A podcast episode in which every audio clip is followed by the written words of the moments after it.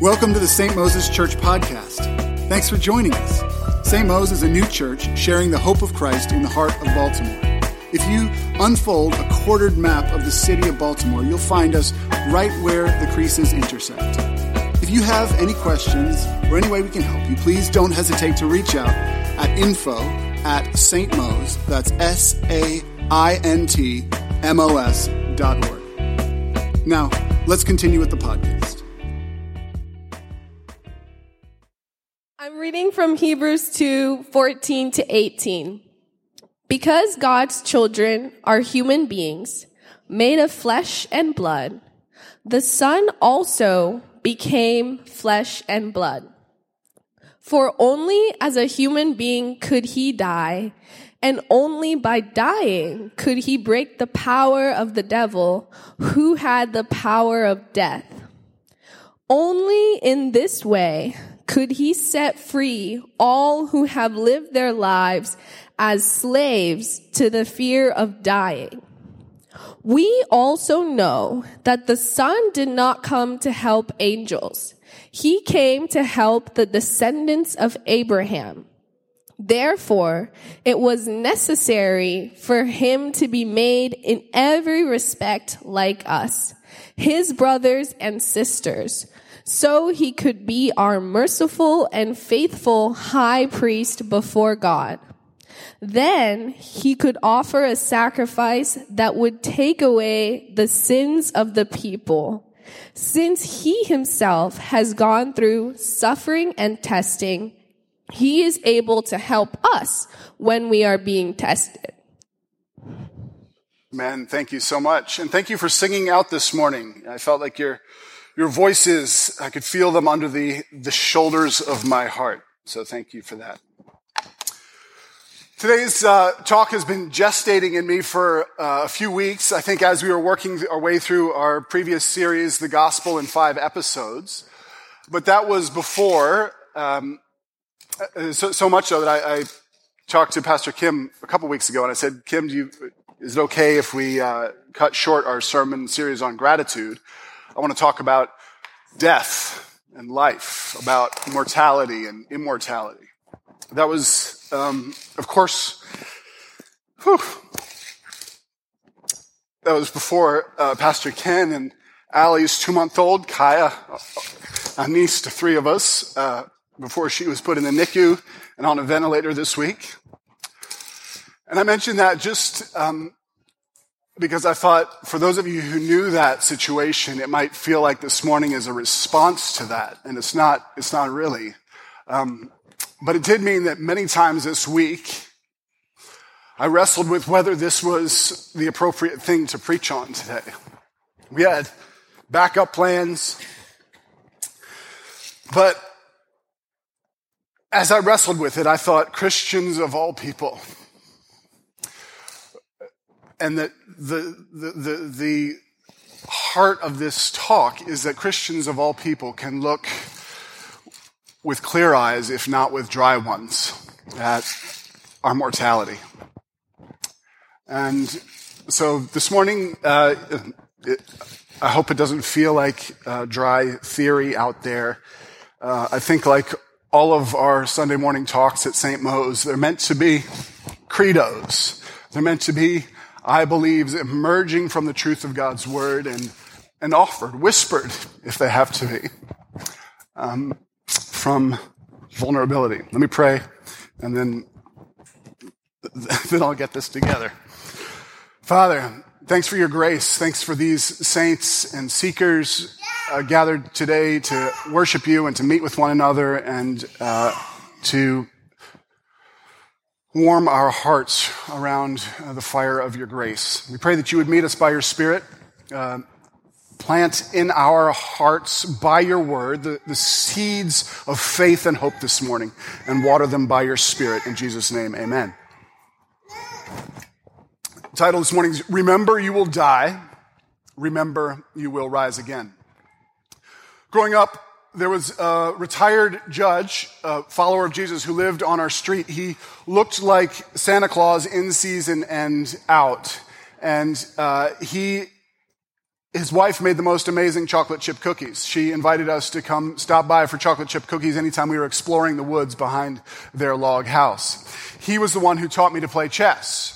And one day when I was at their house playing chess, he said to me, "Ian, follow me.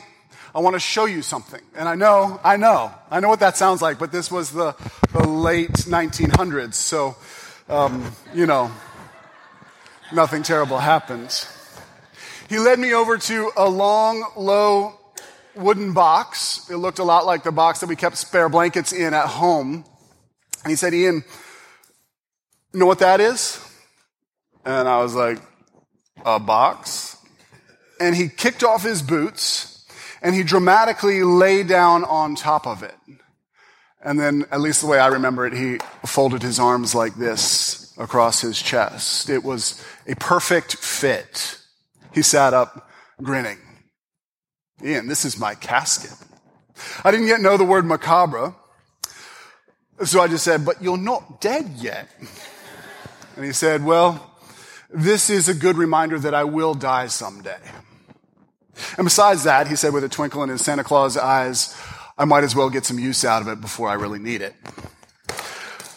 As weird as that judge seemed then, and I know he seems weirder still today, he was standing in a well-established Christian tradition of deliberately and regularly reminding ourselves that we will die.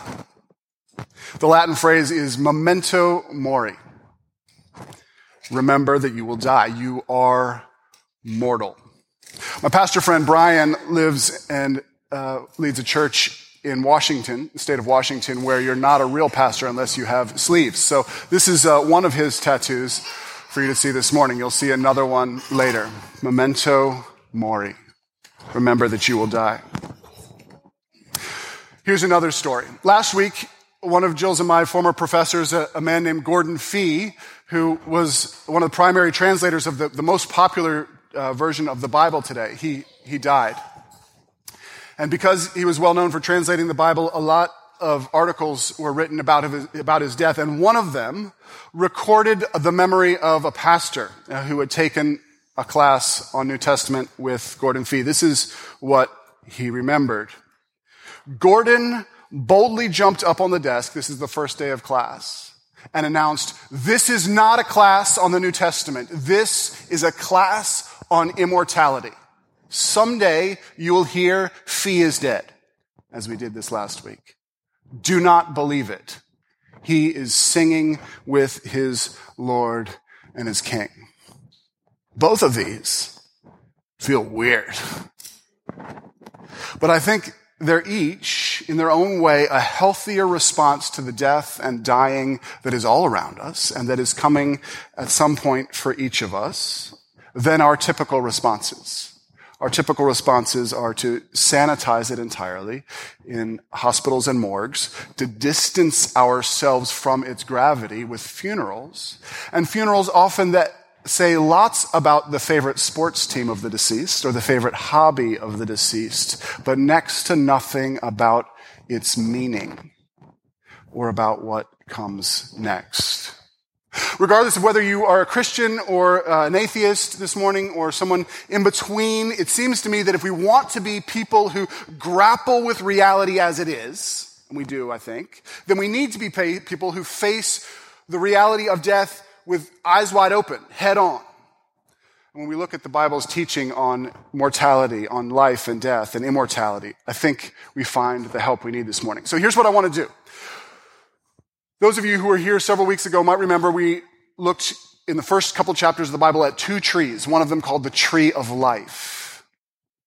We only saw it briefly. This morning we are going to pull on that thread and we're going to follow that theme through the Bible, see where it takes us in its scope. Some of you probably even last week heard Dr. Eklund allude to that tree of life in the final chapters of the Bible. So that's going to help us to understand the Bible's teaching on mortality and immortality, I think. But what do we do with that? We don't want this just to be theory. So to help us to shift our approach to death and to living well, to die well, we're going to draw on an ancient Christian tradition that is all but forgotten. It's an entire body of teaching known as the Ars Moriendi, the Art of Dying. Ready to get down to work? Here's the first point. Our quest for godlike immortality apart from God. Some of you will remember in Genesis chapter 2, we were introduced in the Garden of Eden to these two trees. Here's Genesis chapter 2, verse 9. There is a tree of life, and there is a tree of the knowledge of good and evil. It says this, "The Lord God made all kinds of trees grow out of the ground, trees that were pleasing to the eye and good for food. And in the middle of the garden were the tree of life and the tree of the knowledge of good and evil." I said at the time, I think this is a poetic description of creation, and I think we're meant to understand this tree of life as giving us access to immortality. Some of you who have grown up in church might have been told that we are inherently immortal, or that our spirits are inherently immortal, but the Bible doesn't seem to teach that. Instead, the Bible seems to say that we are thoroughly contingent. We are utterly dependent on a creator, on God. He is the one who creates us, and he's the one who has to keep us created, sustain us along the way. He's the one who forms us from the dust of the earth and breathes his breath into our bodies. You might remember, before those humans are able to get the fruit from the tree of life, something else happens, and that is that they rebel. God had made them to be his bearers of his image, to be partners with him and overseeing all of creation, this highly dignified role, but instead they wanted God-likeness on their own apart from God. So they grabbed at that fruit from the tree of the knowledge of good and evil. And you might remember one of the consequences was that God sent them out of the garden and he barred access to it. Here's what Genesis 3:24 says. "After sending them out, the Lord God stationed mighty cherubim," that's powerful angels, "to the east of the Garden of Eden, and he placed a flaming sword that flashed back and forth to guard the way to the tree of life." God, it's like God knows that they are going to be, these humans are motivated to get back there to the one thing that he doesn't want them to have so long as their relationship with him is ruptured. I think of all of our toddlers, especially number 4. When he was 7 months old, just feels like he needs to go up those stairs. Why? You're not going to change your own diaper up there. You're not going to put yourself down for a nap. You're not going to go to brush your teeth. He just wants to go because there's a baby gate there. And he knows that he wants to get up those stairs, especially so that he can fall back down them. But we resonate with this human longing for immortality, don't we?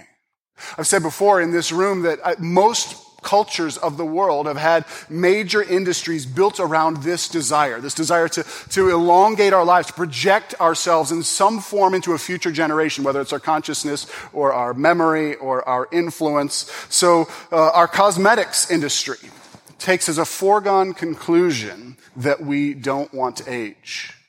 I remember when I was single, going to the barber, and the lady who was cutting my hair said to me, "Are you married?" And I said, "No, I'm not. Thanks for asking." And she said, "You have two options. One, you get married very soon. Two, you stop going bald."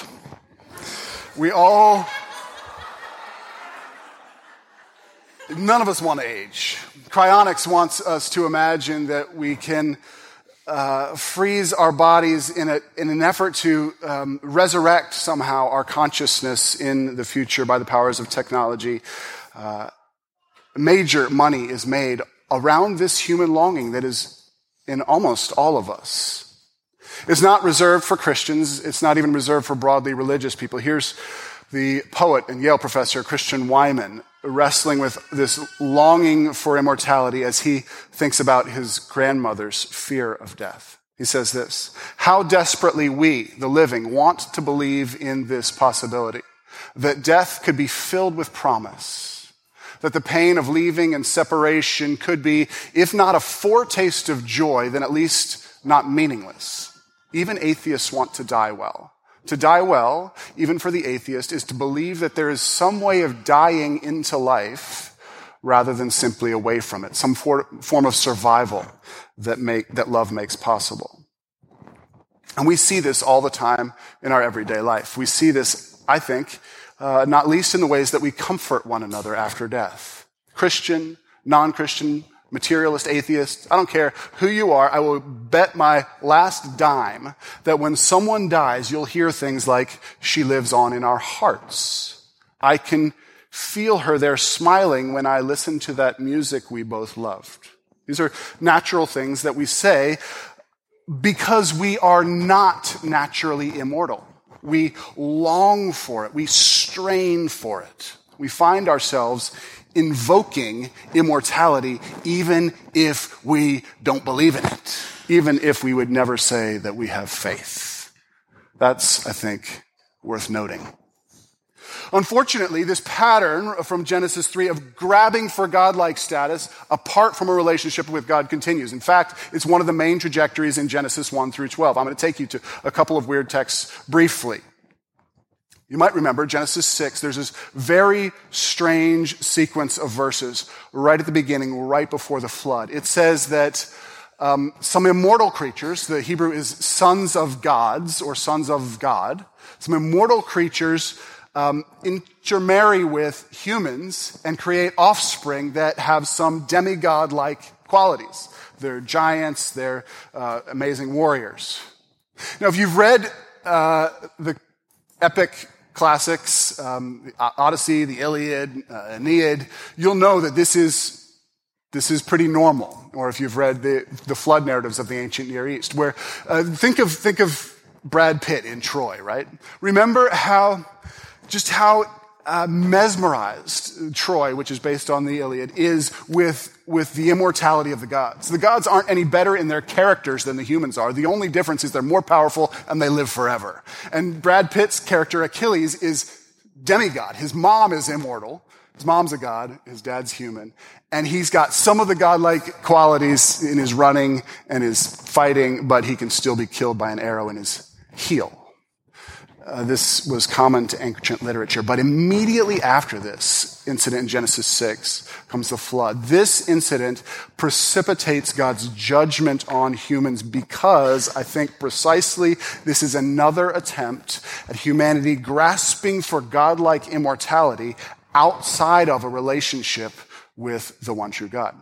Fast forward a couple chapters, Genesis chapter 11, the Tower of Babel, another bizarre story, and we see the same thing happening. Here's Genesis 11, verse 4. This is what the people living in a great plain say, "Come, let's build a great city for ourselves with a tower that reaches into the sky. This will make us famous." What do these ancient people mean by building a tower? Like, they're all like 52 inches tall, maybe, and their buildings are maybe 2, 3, 4 stories at most. What does this mean by let's build a great city for ourselves, a tower that reaches to the sky? I think in this ancient literature, this is a way of talking about humans trying to climb into the heavenly realm, trying to seize immortality as their right, as the fruit of their engineering, rather than as a gift from the creator of the cosmos. Okay. I know we're moving quickly. Let me summarize. This is what I'm saying so far. If we want to be realists and to live in the real world, not a Peter Pan world of make-believe, then we must take death seriously. If we want to be faithful, deal faithfully with the human heart, then in most every one of us, there is this strain, this longing for immortality, and we must also acknowledge that and take that seriously. Most often, humans, it seems, try to achieve that immortality apart from a relationship with the one true God. Here's my second theme: the Christian art of dying. Christians throughout the centuries, last 2,000 years, have wrestled with that tension. We all die, we all want to live forever. My first introduction to this, after that judge lying down on his own coffin, was reading about the Christians of the 16th and 17th century in England who would, Deck, where's my prop? Isla, where's my prop? Who would creepily keep real skulls on their nightstands next to their Bible and their prayer journal. Earlier this week I texted, it was Halloween week, so earlier this week I texted our brand new neighbors, Candace and Layla, and said, "May I borrow your skull for a sermon illustration?" This was the second text to them ever, so I think the impression I made was accurate. And it wasn't that these Christians were morbid. In fact, they were living in a moment where medical technology was flourishing. It was accelerating, and mortality, infant mortality, human mortality rates were dropping. They're still crazy, scary, higher than ours, but they were dropping. And this was an effort of devoted Jesus followers who knew that they were most in touch, who knew that they were most in touch with the truth of their humanity and also, therefore, with the godness of God when they regularly reflected on their own mortality. I'll take that down because it's creepy.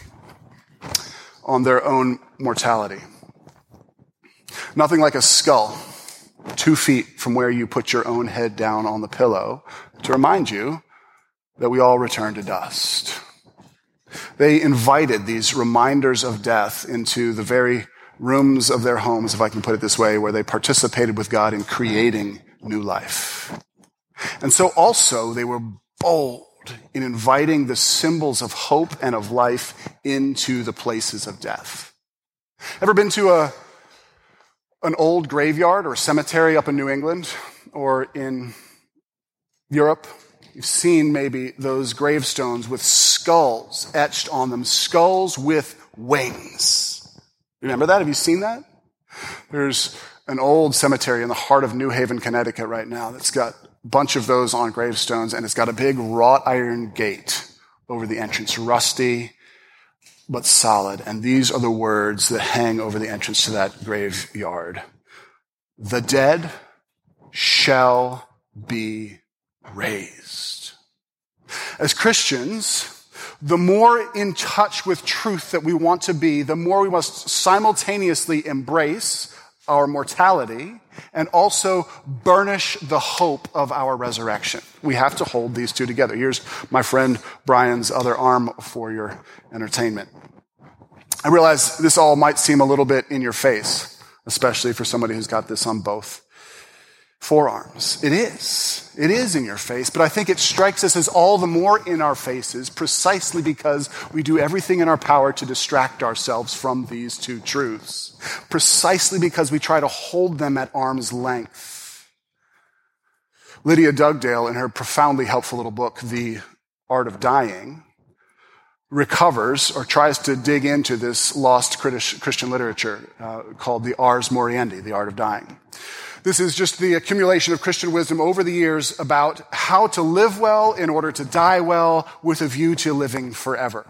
And she's a theologian and a physician who works in palliative care. This is one of the things she says about our normal Western practices, which do our best to hold these truths at arm's length or to distract ourselves from them entirely. Here's what she writes.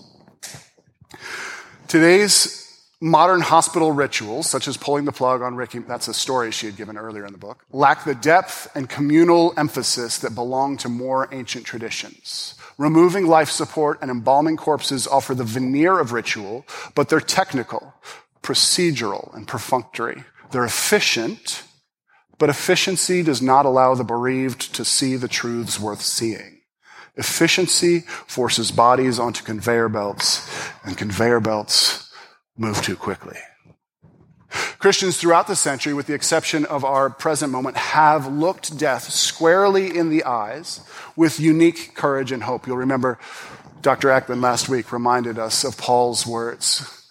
Christians don't grieve as the pagans do. We grieve with hope. Not because we expect glory and our legacy to live on like the Greeks did, not because we anticipate oblivion like the materialists did, but because Christians believe that we can still access the tree of life. Let's jump back into the Bible. Here's my third section, the way back to the tree of life. The surprising thing about the rest of the Bible after Genesis 3 is that although God has barred the humans from getting back into Eden, getting back towards the tree, remember those cherubim and the flaming sword, despite the fact he's barred them, he seems to continually hint that they can still have access to it. What do I mean? What am I talking about? This is what he says. There's only one route. It's like getting out of a tourist gift shop. There's only one way, but there is a way. When God tells his people to build a tent, for God's presence to dwell in. This is in Exodus 25. He tells them to build a tent for his presence to dwell in as he journeys with them through the wilderness, as he's leading them towards the promised land. And he gives them very specific instructions about what this tent is meant to be like and about the furniture that's meant to go inside. And he gives 10 whole verses to talking about a lampstand. Here's a couple of them from Exodus 25, verses 31 and 32. Make a lampstand of pure hammered gold. Make the entire lampstand. Its decorations of one-piece base, center arm, lamp, cups, buds, petals. Ancient lamps usually were a pot of oil with a single wick. If you wanted more light, you could do a bigger one, which they did. Why make 6 branches on your lampstand? Here's why. Because this lampstand is a tree. This lampstand is a tree with the light of life coming out of it. Right there in the middle of their camp is a reminder that the tree of life is still there, right there among them. But in order to access it, in order to get near the tree of life, you have to come into the tabernacle, which houses the presence of God. Here's another hint. Most of the other hints come to us from the book of Proverbs. Some of you know Proverbs is all about wisdom. Wisdom in the ancient world. Wisdom was, anybody can be smart, not everybody can be wise. Wisdom is skill for living in right relationship with God, ingrained with creation. Along the grain of creation. That's what Proverbs is about. And famously, right near the beginning, it says, if you want to be wise, the way to get wisdom is in relationship to God. And then, Proverbs 3:18, it says this, wisdom is a tree of life to those who embrace her. Happy are those who hold her tightly. So wisdom somehow is key to accessing this tree of life, to accessing immortality. Where is wisdom found? In relationship with God. Both Exodus and Proverbs agree that this one route to this immortality lies through relationship with the Creator. There's no rerouting here. There's no Google Maps alternate route option. Fast forward to the New Testament. Some of you remember John's Gospel, the fourth Gospel. He introduces his story by saying this, the Word became flesh, the Word is the Son of God, became flesh and tabernacled among us. That's John 1:14. He made his home among us using that same tent language. And although John loves images and uses them all the time, for whatever reason, John doesn't ever use this image of the tree of life. I think he feels like he's just got to be jolly explicit about this. He uses images for everything else, but on this point, what Proverbs and Exodus hint at, he just says it. He calls it eternal life, and this is what he says. Eternal life is available, but it's only available as a gift from God, and the only access to it is through faith in Jesus, the one who has tabernacled among us. Let me show you, I'm not making this up. Here's a couple verses you might know from John's Gospel. For this is how God loved the world, John writes. He gave his one and only Son so that everyone who believes in him will not perish, but have eternal life. That's his word for immortality. And this is the way, this is in chapter 17, this is the way to have eternal life, to know you, the only true God, and Jesus Christ, the one you sent to earth. He's just saying it as clearly as he can. Jesus is hung on a tree of death so that we can eat from the tree of life. Jesus comes to us outside the gates of Eden. He takes on himself the consequences of the human rebellion against God, and he offers us in him that eternal life that we were seeking.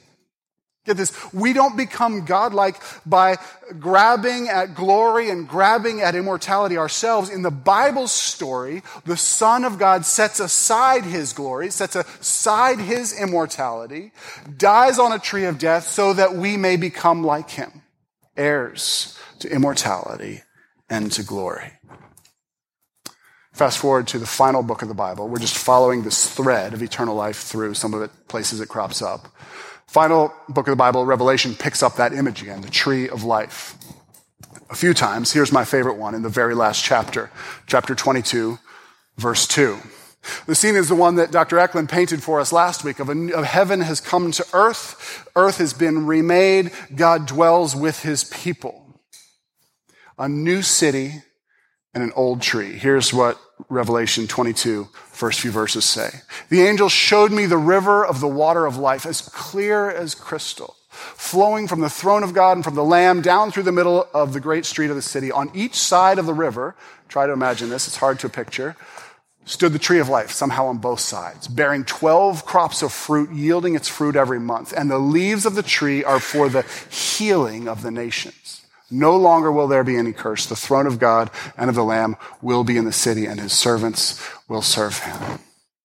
This is God's promise for all who trust in Jesus, for all who follow Jesus. If you die, you will be raised up.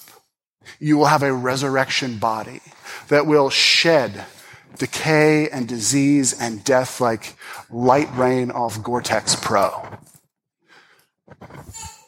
You're going to live with God in a remade creation. It's going to be better even than it was in that beautiful first scene, and you will eat the fruit of the tree of life. This is the way to immortality. If I were to paraphrase Peter Kreeft, I would say, this is the way. The way is trust Jesus, obey Jesus, follow Jesus, study Jesus, worship Jesus, love Jesus. There's only one way. That's the way to the tree of life. Last section, how to embrace mortality with the hope of eternal life.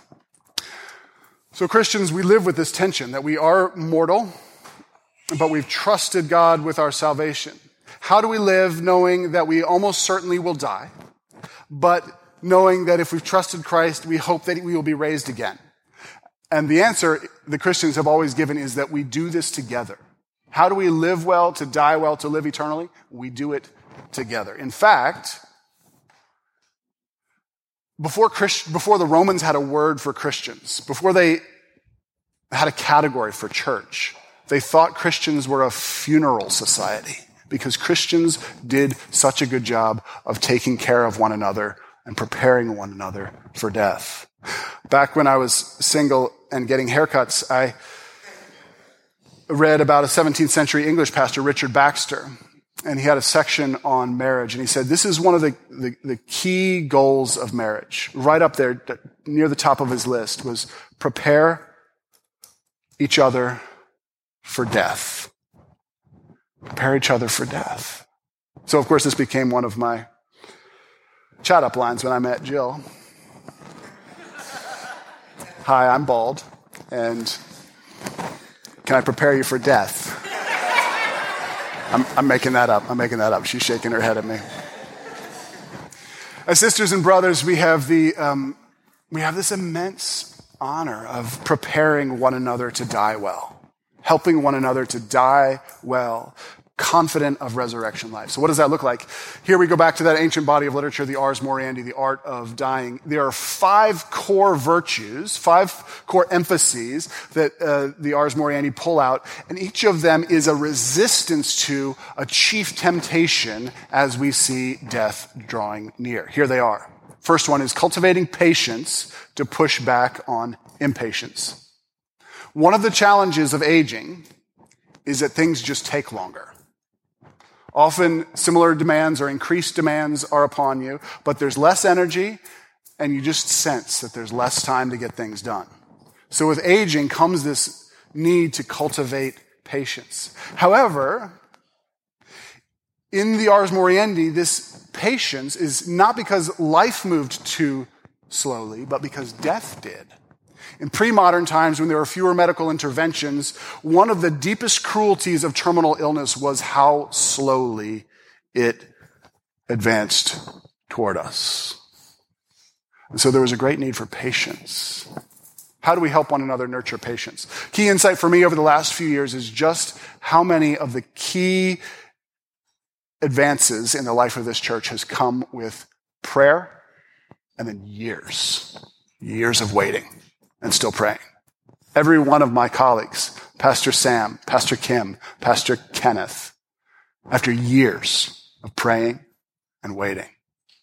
The birth of this church, more than 30 years after older saints at a church a few miles north of here had been praying about starting another church. This building, at least a year of praying and waiting. One way to nurture patience is together to pray for big, far-off things and to keep praying. Pray for the adult lives of your infants. Pray for your character when you hit 80, 85. When I meet with couples, I say, what do you want your marriage to be like when you've been married 40 years? Pray for massive transformation in this city. Pray with others. Pray and wait. We cultivate patience. Hopefulness to push back on despair. We've talked in this room about the communal nature of hope. That's what I was referring to when I said I felt your voices under the shoulders of my soul this morning. It's difficult to summon hopefulness in the depths of despair, but it's possible to cultivate hopefulness ahead of time, a hopefulness that is resistant to and resilient in the face of despair. So the author of Hebrews says this, encourage one another evermore as you see the day approaching, the day of the Lord approaching. Same applies as you see your own mortality approaching. Encourage one another all the more. And how does he say to do this? Same breath, don't give up meeting together. Gather together for worship. The more you're together for worship, the more you're together over Chipotle, the more you're together over a playground, a play date, the more you're together over a study date, the more you're together watching a movie, the more you are together with other Christians, the more you build a thick plausibility structure in which your hopefulness can flourish in an age of despair. Humility. Humility to push back on self-absorption. Little ones, not my little ones, but little ones almost always are self-absorbed. And that makes sense, right? They're learning. They have a lot of needs. But did you know that we can be self-absorbed at 42? We can be self-absorbed in the back nine of life. Sometimes the temptation then is even greater. Loss, accumulated isolation, pain, these things are powerfully shaping forces on all of us. And when these occur, without the moderating effect, the deliberate effort to bring them to the healing hands of Christ, these things, the result can be we cocoon. We build up scar tissue. We build up a sort of protective self-absorption. We draw one another out of that self-absorption into humility by giving one another opportunities to serve, by serving with one another, by serving alongside each other, by putting ourselves proximal to others' needs. I love this week, I saw a photo of dozens of septuagenarians, many of them widowed or otherwise single, packing Christmas boxes together to bring joy to someone else. We help each other into humility by giving each other's opportunities to serve together. Faith. Faith to push back on unbelief. We're almost done here. It's always a celebration when somebody has a deathbed conversion. But that's not the goal. It's always wonderful when somebody leans the weight of their lives on Jesus in their final moments. But that's not what we're aiming for. We need to nurture it ahead of time. We need each other to help us cultivate faith. There's this beautiful seed in John Bunyan's Pilgrim's Progress. Christian, the main character, the protagonist, and his buddy, Hopeful, are about to enter the celestial city, the cipher for heaven. There's a river to cross before they get there. It's a rushing river. Christian is freaked out. And he's struggling with unbelief. He thinks this is going to sweep over his head. And each step they take together deeper, the water rises higher on their bodies, higher and higher. And I don't know whether Hopeful was a couple inches taller or whether the current caught him a little less. But each time he cries out, it's no good. All is going to be lost. I'm going under. Hopeful says to him, I can feel the bottom. The bottom holds. And arm, they make it across the river, their eyes fixed on the celestial city. This is what we do. We hold one another as we cross the rivers, and we say, the bottom will hold. Last one, generosity to push back on closed-handedness. A wealthy Christian friend once told me that his goal is to die penniless, to give it all away before he dies. I love that. Too often when we're confronted with our own mortality, our hands shrink tight around our possessions, around all the things that give us our sense of security, even relationships, even our loved ones end up in this category. And the Ars Moriendi, the art of dying, urges us to nurture generosity, open-handedness, to push back on this gravity towards closed-handedness. This isn't Buddhist detachment. This isn't materialist detachment. The Christian ethic of love is actually one of increasing attachment. The more we become attached to Christ, the more we love and trust Christ, the more we love others. As we trust Christ, the more we are willing to release them to God's care. Father, this is scary, but I release.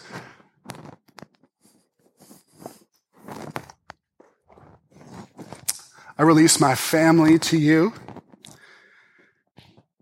There's no one I trust more in death and in life to care for them than you. You alone are Savior. You alone are God. You alone raise the dead to life everlasting. Father, would you come among us and do by your Spirit what I can't do with words?